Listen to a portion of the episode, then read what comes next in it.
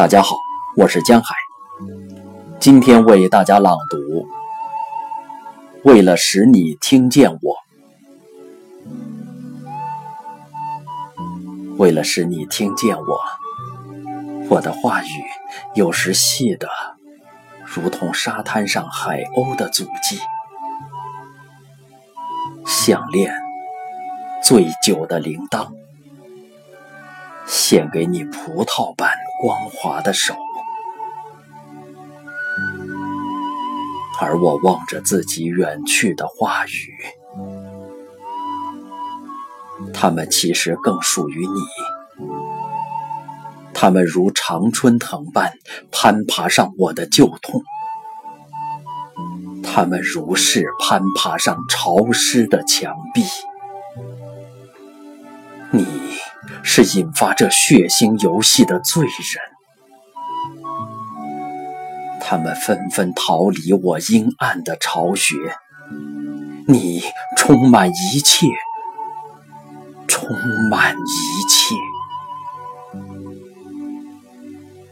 他们先于你居住于你所占据的孤独，他们比你更习惯于我的悲伤。现在，我要他们说出我想对你说的话，为了使你听见我，如同我想要你听见的那样。苦恼之风依然卷走他们，一如往昔；梦的飓风有时仍然将他们推倒。在我痛苦的声音里，你聆听其他的声音，出自原来嘴巴的哭声，因古老恳求而流的血。爱我吧，伴侣，别弃我，跟随我，跟随我。伴侣，